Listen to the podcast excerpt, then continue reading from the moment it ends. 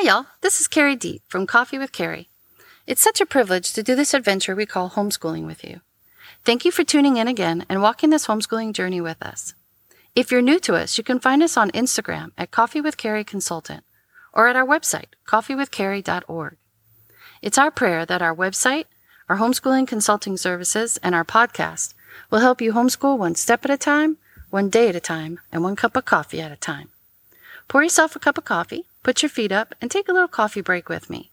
Today, we're going on a hunt to find and capture that elusive, perfect writing curriculum. So, let me start by dispelling the myth. There's no such thing as the perfect or best writing or grammar program. All of the programs and curriculum out there have their strengths and their weaknesses. What you use or what you don't use really depends on your child and your family schedule. Just like there's not one perfect math curriculum or one perfect reading curriculum, there's no such thing as a perfect writing curriculum. It's always best to start with your student's learning style, his or her strengths and weaknesses in mind, as you decide which writing curriculum, if any, you want to use. Yes, it is easier to use the same curriculum for all your students if you have a large family. However, like math, your students will probably be at different writing levels and have different writing and spelling abilities. Writing is one of those subjects that you may have to do it individualized. There are some students who are natural born writers and storytellers. There are some kids who have a photographic memory, thus making them really good spellers. There are some students who like to write just for fun, and there are some kids who write the way they talk, they go on and on and on with really no rhyme or reason or actually any end in sight to their stories. And then there's the struggling student who may have a limited vocabulary or writer's fatigue from the act of physically writing or dysgraphia, which is a form of dyslexia. Older students may not know what to write about, or they're not particularly motivated to write about the prompts given. And younger students simply haven't lived long enough to have much to write about or enough experiences to draw from. Trying to teach to so many different kinds of writers and many different levels of writers, a homeschooling mama can easily get lost. So before we talk about what to use or how to teach writing, let's first discuss why we want our children to be excellent or at least proficient writers and good communicators. The most important reason is to help our children share their faith, express their beliefs, and explain the gospel. Especially in the age of texting and tweets, Facebook and Instagram, blogs and vlogs, and news and fake news, this generation, more than any other generation in the past, needs the ability to express themselves and defend their faith in a powerful and effective manner. Our goal for writing or for language arts should be 1 Peter 3:15. Be ready at all times to answer anyone who asks you to explain the hope you have in you, but do it with gentleness and respect. That should be our goal for language arts. Is our aim to raise the next C.S. Lewis or the next Charles Spurgeon? Well, maybe not, but we want our children to be able to express themselves in spoken and written language to impact their friends, their family, and strangers for the kingdom of God. So, if our primary goal is not to raise the next Mark Twain or to earn a perfect score on the SAT, then our writing instruction really can use simple and stress free methods that will eventually produce much fruit. So now let's talk about teaching writing without going too crazy. First, let's address the elephant in the room you really do not need to purchase or use expensive all in one box curriculums. There, I said it. While many of the all in one box curriculums that homeschoolers love are great resources, you can teach writing and punctuation and grammar without a box curriculum, and you can do it without breaking your budget. After teaching 25 plus years and writing a few books and devotionals for homeschooling moms and homeschooling my own, I have found that there are basically six components to teaching writing and instilling a love of writing in any student. One, read good books. Two, copy great writers. Three, write something every day. Four, integrate writing, grammar, and spelling. Five, practice editing skills. And six, play with words. Yep, that's it. But let's spend a little time unwrapping each one a little bit. First, the best writing curriculum is simple. Read, read, and then read some more. When you think your student has read enough, then read just a little bit more. The best writing teacher is a great book.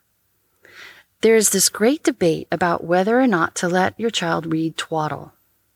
If your goal is to instill a love of reading, then let your child read the books he enjoys. Even Dr. Seuss said, I like nonsense. It wakes up my brain cells. Then, if he's reading super easy books or twaddle, as some people put it, then you just make sure you read great books to him out loud. This will help build his vocabulary, whet his appetite for great storylines, and to introduce him to many beloved characters. As he reads independently, he's seeing how words are used and spelled and how correct punctuation and grammar rules are applied, no matter how easy the book is. As you read aloud to him, he'll learn new vocabulary and appreciate timeless themes and intricate storylines. Reading will also spark his imagination and give him tons of writing ideas. And then after reading together, discuss, discuss, and then discuss some more. Have meaningful conversations about the choices made by the characters, the descriptions used by the author, and your child's opinion of the story. Don't take out a list of reading comprehension questions. Instead, ask your child to just narrate the story, to give you his version of the story, or to dictate to you what he enjoyed or didn't enjoy about the story. Discussing stories and characters and plot lines is actually brainstorming and pre writing activities. Narration and paraphrasing and dictating are actually your student's first draft to any written assignment. Just simply ask your child to tell you about the story or about his favorite part. Ask him to predict what might happen next or what he would have done instead. This exercise in organizing his thoughts and opinions is actually the first step in organizing and writing a paragraph. Don't skip the discussions, the narrations, and the dictations. They are the most important part of any writing quote unquote program and the first step to excellent writing. So the first component of a good writing program is to read aloud, discuss good books, and narrate or paraphrase the stories. The second component is copy work. Great writers copy great works. Although copy work is often seen as an exercise for young students, it's a classic tool that is useful for almost anything you want to learn to do well.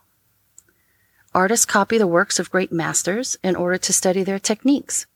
Musicians play the works of great composers, and writers imitate their favorite authors. With younger students, give them a short item to copy word for word, punctuation mark by punctuation mark, and capital by capital. Give them Bible verses you want them to commit to memory, famous quotes you want them to know, or poetry you want them to read and appreciate. By using copywork, they're learning the rules of grammar and punctuation while also learning great proverbs, quotes, and poetry. And it's also a great way to practice handwriting in a painless way. In the autobiography of Ben Franklin, Franklin related how he taught himself to become a more eloquent and expressive writer. He said he copied great writing. Franklin only had two formal years of schooling, so he relied on the library and books on his own bookshelves to be his writing teachers.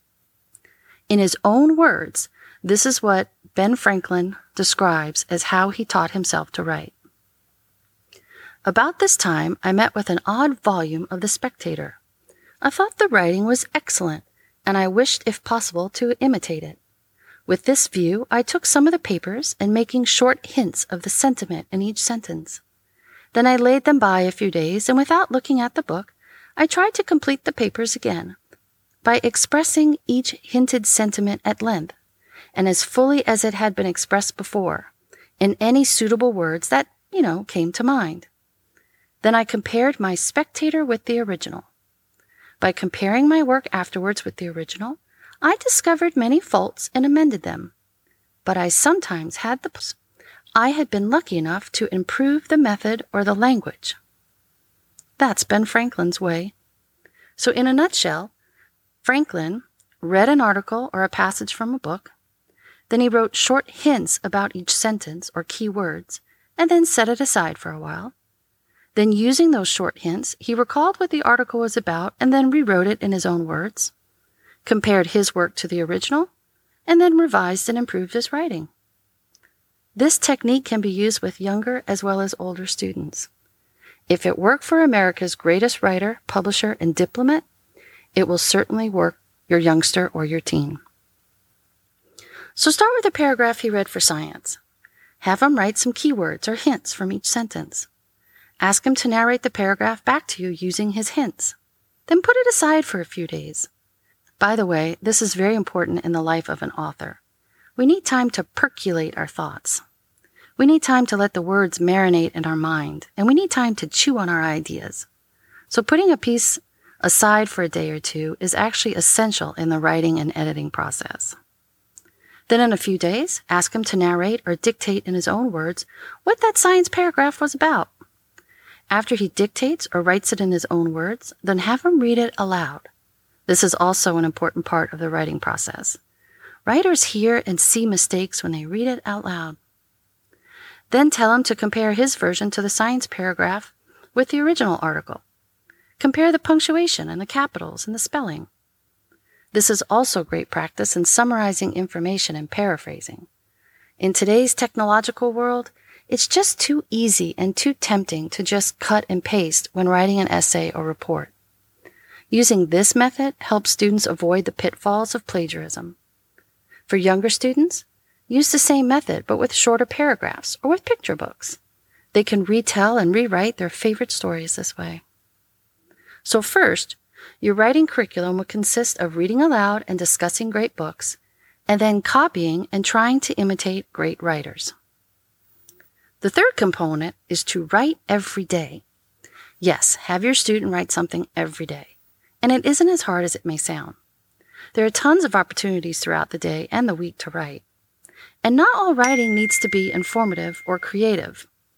It just needs to be purposeful. Ask your youngster to jot down a to-do list or make a birthday card, create signs for a yard sale, respond to an email, or write a letter to grandma, or record a recipe, write a wish list, share prayer requests, or copy and memorize a Bible verse. You, you get the idea. Make sure your child just has plenty of opportunities to see writing as an essential part of his day. Ben Franklin suggested to either write something worth reading or to do something worth writing about. You should also incorporate journaling into your writing program, whatever you use.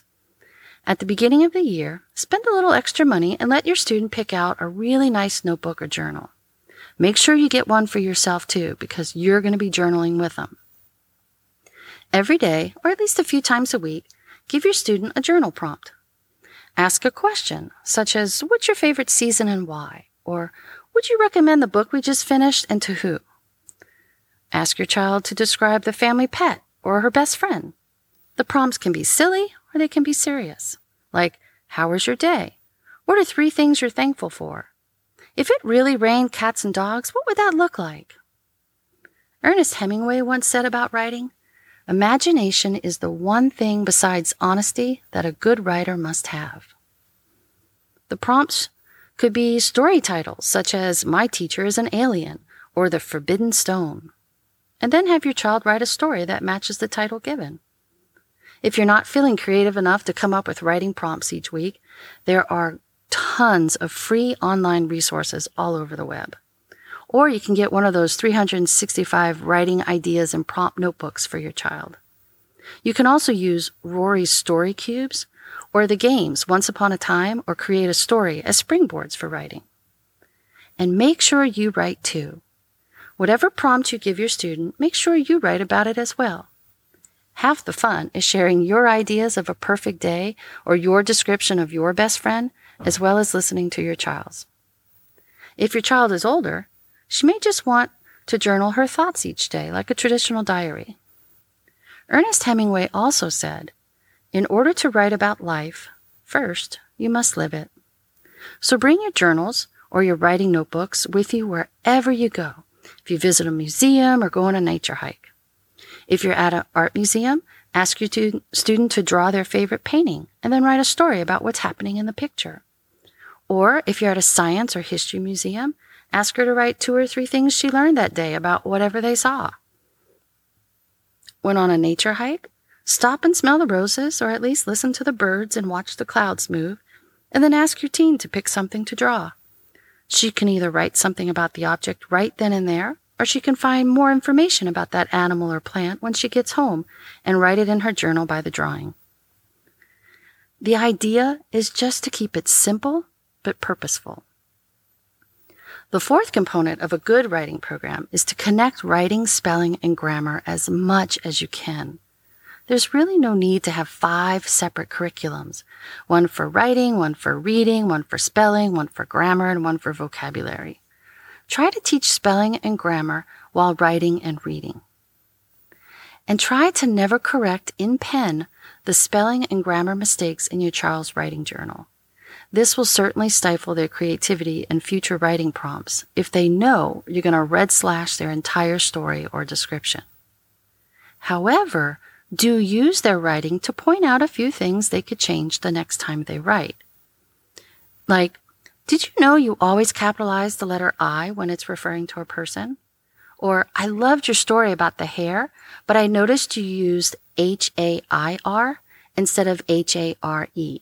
This would be a very funny story if the main character was a strand of hair and not a bunny rabbit hare. Or, I noticed you listed some of my favorite ice cream flavors in your story. Make sure you put a comma in between them if you list three or more things in your list. Otherwise, it can sound confusing to someone else if they read it. It might sound like it's one flavor strawberry, banana, butter pecan instead of three separate flavors strawberry, comma, banana, comma, and butter pecan. You can point out a few things each week and then look back at their writings to make sure they're applying the things you pointed out. If they keep making the same mistakes, then keep reminding them and then give them some copy work that requires them to practice the punctuation, spelling, or grammar mistakes they keep making. And don't circle or cross out misspelled words in their journal, but write them down on a separate sheet of paper or in a different notebook. You will notice your student has certain words he usually misspells. Use the words he uses in his journal and stories as his personal spelling list. My son always spelled very as V A R Y and friends as fiends. Since these were words he used all the time, I made sure he learned how to spell them correctly. And use your child's writing to teach those pesky homophones like there, there, and there, it's and it's, your and your, and two, two, and two. Save your markings and red pen corrections for marking up their formal reports and final drafts. If the paper is littered with mistakes, don't worry about explaining each and every one. Pick one or two reoccurring mistakes to tackle. Find a grammar or punctuation error you haven't had a chance to teach him. Use his own writing to explain why you use a semicolon instead of a comma, or which words are capitalized in a title and which words aren't. Integrate spelling, writing, and grammar as much as you can. Unless your student has learning issues that require using a specialized spelling program, it just makes more sense and it takes less time and planning to teach spelling and grammar within the context of their writing. You really don't need different workbooks for grammar and spelling for each child. And besides, parts of speech can be very dry to teach and very boring to learn. It's easier to teach them in a fun way. Our family used the timeless schoolhouse rock videos and jingles to memorize the eight parts of speech and how each one was used. Yes, you can sing your way through grammar. Then use the good old fashioned Mad Lib series to review the parts of speech and how they're used. Mad Libs were a staple in our morning time basket. And with older students, the best way to learn English grammar is actually to learn a different language. As teens learn to conjugate a verb, parse a sentence, and add declensions to nouns, they will not only learn Spanish or Latin or Italian, French, whatever it is they're learning, but they'll also be learning about direct objects, prepositions, articles, and so much more in the English language. The fifth component goes hand in hand with the previous one. A good writing program consists of short, simple, and daily editing exercises. No matter how young or old your student is, short, simple lessons are your best usage of time. There's no need for pages and pages of punctuation exercises. Our favorite resource is the Daily Gram series by Wanda Phillips or the Daily Language Review series by Evan-Moor. Both series start in grade three, which, by the way, no formal grammar or writing instruction really ever has to begin before that. And both go all the way up to high school level. There's 180 lessons in each book, one for each day.